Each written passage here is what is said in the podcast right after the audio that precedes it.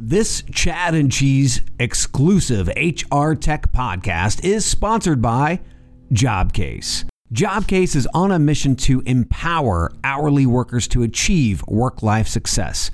But don't take my word for it. Listen to the words of a Jobcase customer. Jobcase, there is no one like them. The urgency, the communication, the data, the scalability by brand and by location, the niche versus the standard. They get it all. Jobcase understands our business and the deliverables of high volume hiring teams. Kat Barcelona, Senior Recruiter, Whole Foods Market. How can Jobcase help your company, your clients, or even partners? Check them out at jobcase.com slash hire. That's jobcase.com slash H-I-R-E. Hide your kids. Lock the doors. You're listening to HR's most dangerous podcast. Chad Sowash and Joel Cheeseman are here to punch the recruiting industry right where it hurts. Complete with breaking news, brash opinion, and loads of snark. Buckle up, boys and girls. It's time for the Chad and Cheese Podcast.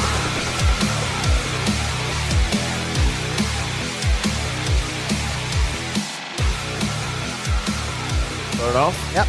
Go ahead, start off. What's up, everybody? HR Tech 2019. Let's give it up to this Hey, rowdy third Hello. day hungover crowd. guys. Very nice. Uh, we are the Chad and Cheese Podcast. For And those of you that don't know, we cover Live. the industry on a weekly basis. We do a lot of other fun content. I'm your co-host Joel Cheeseman. And I am Chad Sowash. Is your mic on? Is my? You give me a little bit more. Hot mic. Give me more. Mike. Oh, there it is. And uh, Man back I'm there s- hooking me up. I'm, I'm surprised a lot of return visitors from yesterday's show, which we were going to do the same content, and we said, no, that's not going to work. So we wanted to bring on a special guest. So everyone give it up to Hiring Solved, former SourceCon head, Jeremy. You're looking at me like I'm doing this wrong. Oh, you're, you're doing You well. You wanna take it Oh, over? You're doing well. All right. Jeremy, do you have a nickname? You need a nickname, I think. I don't have one. Th- what- Let's not do it off the fly. no, no, no. no, I mean, Racing Cap Raymer or something. I don't know what, what it is. All right. Young Uh, eyes. Because it's the third day and we're taking it easy, we're just going to tap open some Guinness for today. Uh, we have a few extras if anyone's interested. And to make it more enticing, these are actually from Ireland. That's right. Shane Gray from Clinch. Can I get a hands those up for anyone that wants talent. a Dublin Guinness? Yep. is Shane here? Shane, he's outside. He didn't. have- Anyone, there we go. Who wants a beer? Woo, there we let's go. hear for. Guinness. Anyone? Any? She's Where's even Barry wearing at? a My shirt. name is Shauna Williams. Barry. I am. Where's Where's Barry at? Barry wants a beer. No, he's over there talking, selling shit. Russell? From Dublin, dude. Come on now. He's still on coffee. All right. All right. Uh, so everyone knows who we are, obviously. Um, that's really good. That is good. Give us the elevator pitch on you, Jeremy. Uh, my name's Jeremy Roberts. I'm the VP of Customer Experience with Hiring Solved. Uh, I've been in recruiting since about 2002. I started off in the agency world and um, then moved into corporate. I, I started some sourcing functions with different companies. My my last job, I was uh, my last recruiting job. I was a sourcing manager for a large RPO, and um, had a team of about 20.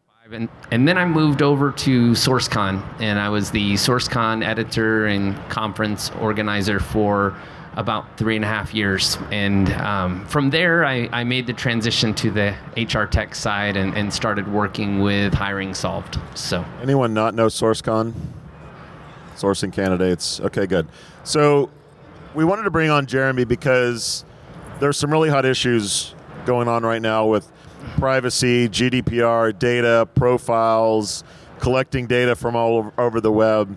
Um, I want a little bit of a historical perspective of what sourcing data used to look like, simplified, and then we'll get into like the dark world that it has become. But I want to set the stage for what uh, 2013 looked like in, in terms of going out on the internet and getting data. yeah, no, that's excellent. So, basically, when when I started in recruiting, you know, it was it was I remember being in you know, the office, and we had actually we would print files and resumes. We had what we called back files, just huge file cabinets full of resumes. It- File cabinets. there was not a lot of electronic. Back in the file going on. cabinet days. Do you have folders full of women too? I, and fast forward, and then we had, um, you know, LinkedIn started, and there there started to be a lot more data online. So then, when when I joined as a SourceCon you don't want to editor, throw this. You don't want to throw this. when, when I joined SourceCon as an editor in 2013, it was a very manual process. So we were showing people how to go find a profile on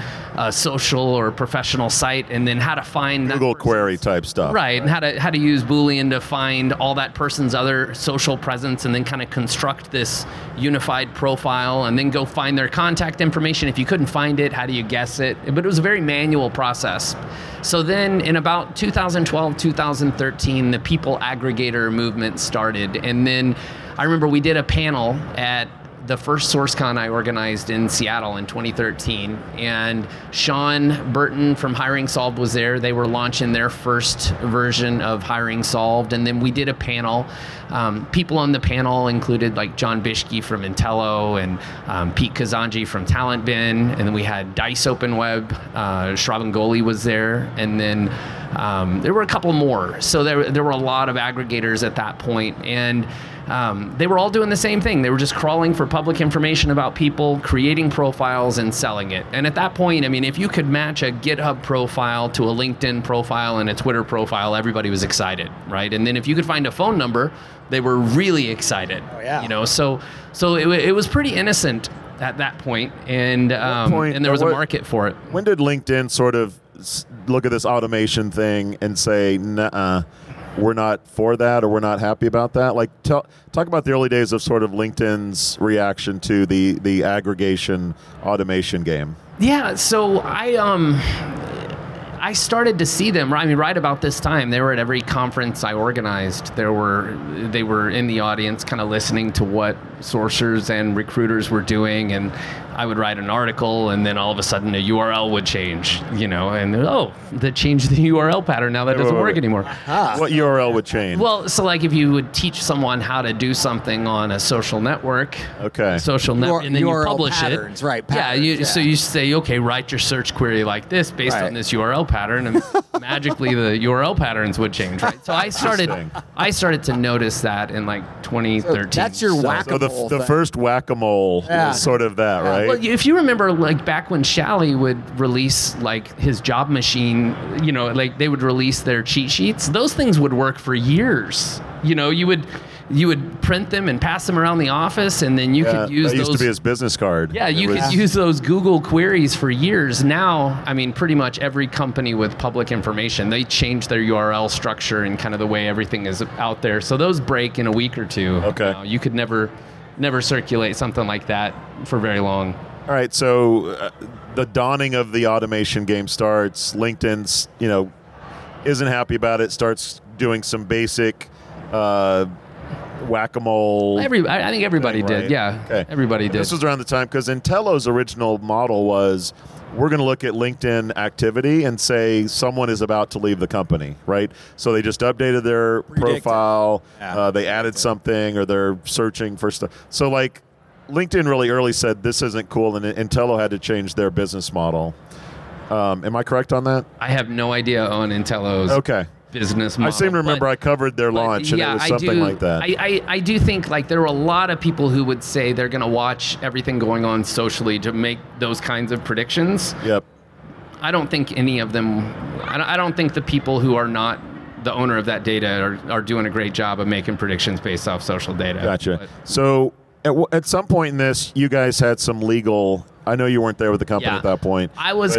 Yeah, I there was some legal stuff. it. Talk about that. So I was covering it from the SourceCon perspective, and there are a couple of good articles. And there's Matt Charney wrote one uh, on Recruiting Daily, and then I had some on on SourceCon. And there's an interview I did with Shon before I worked at Hiring Solved, right after the case settled. So that if if you could go find those, that would be What were they mad about? Um, due to the, you know, they, basically they just don't want people crawling their their, site, and, okay. and repurposing the data. Hello. You know, so um, You guys settled out of court. Right. It was Ter- really terms not to be disclosed. due to the terms of our legal settlement, I can't go into a lot Correct. of detail. But um, the one of my favorite things about hiring Solved, this was before I worked there. Um, they had to destroy the servers, and they actually went to the desert as a part of the settlement. They had to destroy the servers, and instead of just deleting the data, Like Office Space. they went to the Like desert and yeah. blew it up with military grade C4, weapons. yeah, it was C4. it was pretty awesome, and so so that was that was a pretty neat way Take to do that it. goddamn fax But- machine out to the desert. Yeah. So, the birth of more sites like this come about, right? You, we have Seek Out, Hiretual. Uh, I could, I mean, you could go on and on. Yeah, no, it, it's gotten and then really popular. And then there's there's a case with HiQ, a, a site that does that similarly, and then they currently won again against LinkedIn to basically have these profiles available to to scrape and use. What's sort of your take on that legal uh, decision? Is does LinkedIn give a shit? They're just going to keep whack a mole and make it harder and harder to scrape.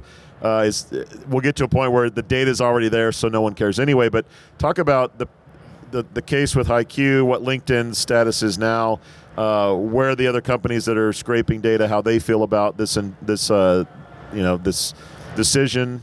yeah. So, well, first off, I, I want to. Can I go back and then if I don't answer the question, You're our guest, man. You okay. can do whatever you want. So I want. want to go back a little bit. So 2013, it was pretty innocent. Everybody's just gathering this information, creating unified profiles, adding contact information, and selling it. Right? That was just.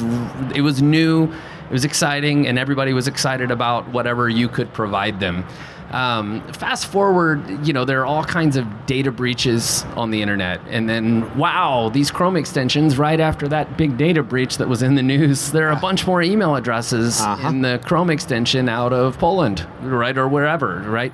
And so, um, as as this has happened, um, the data is becoming more and more commoditized. Um, if you guys have been paying attention to the news, there's a file that was found um, on AWS with 400 million cell phone numbers from Facebook, right? That So- tied to they tied to profiles, right? They Tied to profiles. tied directly. So Directly to profiles. Just numbers. Let me repeat Not- the not just phone numbers. 400 million. 400. So that means your cell phone numbers 325 million have been- Americans. have been Thanks, released, right? Facebook. So not this guy's. Fuckers. So um, so anyway, but what I'm the point of this is this was because of it, it was a bug in the system. Basically, if you tried to, if you put a phone number in, it would say, yes, this phone number belongs to this profile and and this person. It would show the person's face, and then you can match that with a LinkedIn profile. So now you know the number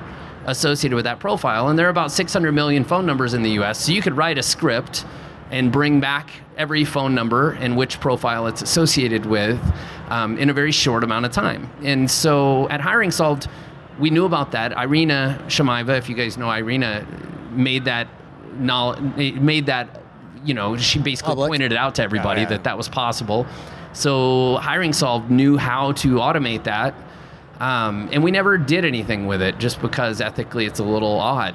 You know, um, there are kids' numbers in there, and you can't control what, what people do with it. So, well, taking stolen data. It and it's not stolen. It it's just public. It's public, Just right? public. but, it, it's kind of a gray area. I don't think uh, Yeah. I don't think there was anything illegal about it. It was a it was a bug. what wasn't know? wasn't illegal. right? Man, that just doesn't feel right. It doesn't it doesn't feel right. Yeah. And so situations like this have in my opinion made data public information like this it's a very commoditized marketplace so what you know at this point we've got the early people to the the game in 2013 the TalentBin and Tello hiring solved. We were all kind of doing it on a more innocent level. At this point it's gotten it's gotten a little bit shady you know and the ones who win are going to be doing things that others might not feel comfortable with you know and the good news for the consumer is the price is going to go down you know. Everybody imagine all the people who heard about that file and are hacking away building a chrome extension right now in some little apartment yeah. you know, in, Yeah. in the Soviet. you know, Everybody's former doing Soviet it. Yeah, Union, I, I right? think I think So- that's an important that's an important message is that developers, hackers, whatever you want to call them around the world, now know how to create databases with this information of phone nu- cell numbers, profiles, data, Oh, where yeah. you work, all that information. There was a Business Insider article about it. I mean, that, and that's a mainstream publication. That's not some hacker black, Yeah. you know, black hat stuff. And then on, I think it was Hacker So- News. There was a how to crawl. So Every we're, we going to profile. are we going to see an influx of these tools of Chrome extensions and sites that you can search all this data for whatever purpose you want? Yeah, absolutely. Absolutely. Absolutely. I Okay. would say there are a bunch. So The price is going to go down. okay, so for the companies in this expo hall that make their living on that data, Huh. as that gets commoditized, Where you at?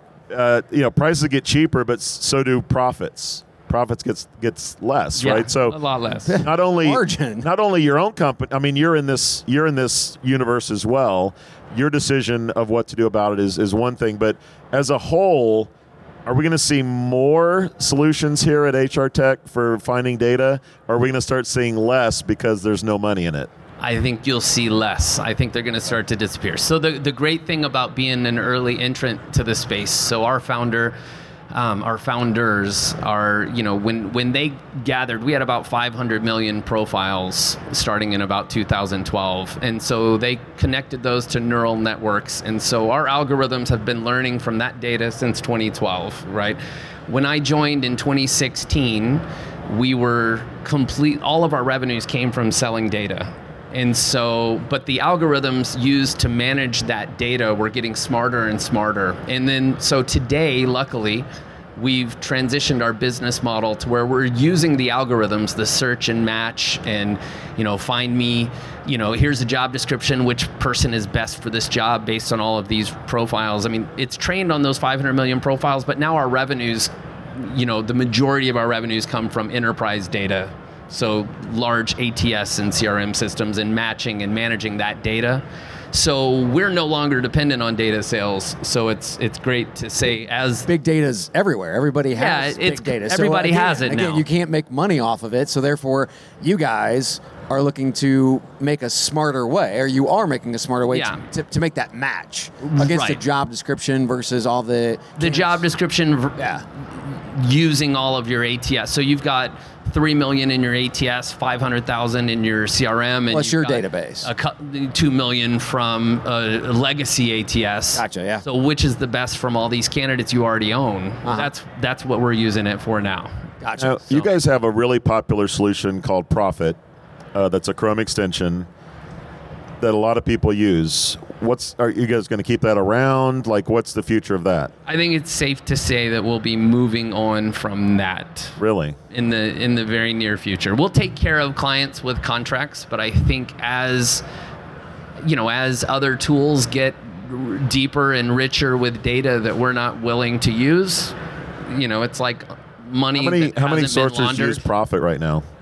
How many people use Prophet? Yeah. Um, I think fifty thousand per month. That's good. Okay, Active that might be a users. few pissed off users. The most of them use it for free. So, I mean, Fuck 'em. I mean, I, it, it- but uh, you know, I think that there will be other alternatives. I mean, if you're just going after phone numbers and um, email addresses, you know, I, I think um, there are going to be quite a few alternatives. You know, Let's talk about uh, the privacy, the regulation side of things, right? So uh, last year, Europe implemented GDPR, which were some really strict privacy rules. What what was your company's response to that? What does that mean for sourcing there? Uh, and the new California rule that's as close to GDPR as we have in the states. Yeah. And do you have any predictions for what the United States will do uh, to follow GDPR? Are we going to be independent from that? Uh, separate from that, what are your predictions there? Yeah, well, first off, with this goes back to the public information thing. I mean, so if you follow GDPR to a T on the public information side, it's it's really risky. I mean, it's there's Yeah. there's a lot of rights, you know. So holding that information, being the you know the the controller of that information is is a pretty risky thing um, and it also it it creates you know you have to get an opt-in to to to deal you know there there's a lot there's a lot around that so it makes the public information piece even more difficult um, and then when you're dealing with um, ATS and CRM data, um, it makes it a lot more. Um, of something that we can handle because we're just the data processor in Right. that situation. So So, we have a ton of What was what was your company's response to GDPR? I, which I thought was interesting. Yeah. Um, so we have um, we're GDPR compliant, and um, basically, I I'm going blank on the. I, I was in. So, no, so the- we interviewed Shon last year at your at your annual event, and he announced that I think it was 29 million profiles that you just said they're gone because we're not going to deal with this stuff. Yeah, we we did. We we deleted data. them and um, and just didn't even want to fight that fight. So other you know other other people- vendors follow suit. No, I mean I think there were some that they would you know hey here's a profile and then you would click on it and um, it would that be fight like is still going to be fought here Yeah, in the U.S., right? So I mean, it'll happen here too. yeah, Yeah, it So would is that be- going to be a, just a public dump of all your your data, and then then you're just going to serve off of the ATS data or the client data? Yeah, I mean, eventually, that's why we're moving more towards. that's luckily the algorithms are trained. We're having success, and yeah, so so yeah, we would we would eventually. We're in a position to walk away from it now. Right, right, You know, right. absolutely. So do you think do you think other companies will actually follow that lead because this is this is really kind of a if they have a, if like at this point, we're not dependent upon that That data. revenue stream anymore. right. You know, so we can do it right now, and we've been working hard to make that trend. When I joined in 2016, that was my biggest anxiety Uh-huh. because I had been at SourceCon reading about GDPR and kind of hearing all of this, and I knew that that we needed to evolve. I call it an evolution instead of a pivot because we didn't ever turn. We just Right. kept growing forward. doing the same thing. You're just yeah. And so at, the- at this using. point, now that we don't depend on those revenues, we could turn it all off today and it wouldn't affect us. I think people coming into the space right now within the last two years, um, crawling GitHub and and get, selling phone numbers and things like that. I mean, if if their revenue stream is 80% dependent upon selling data, they're going to have a hard time making the transition. So the seekouts of the world, I mean, they are totally off of LinkedIn and, and GitHub. I mean, that's that's where they get all their data, and it's all public data. I don't believe, I don't believe they have their own database, right? Yeah, I think all those companies that are you know funded and here and exhibiting and Yeah. l- real companies are going to have to follow your example of how do we survive a world where this is a commodity Especially if I'm making and where this is illegal. that. Yeah. 'Cause to me, to me, and correct me if I'm wrong. If if anything close to GDPR hits the U.S., that thing that's an asteroid to to the industry of sourcing automation. Well, it becomes an opt-in world. I mean, it's it's back to job boards.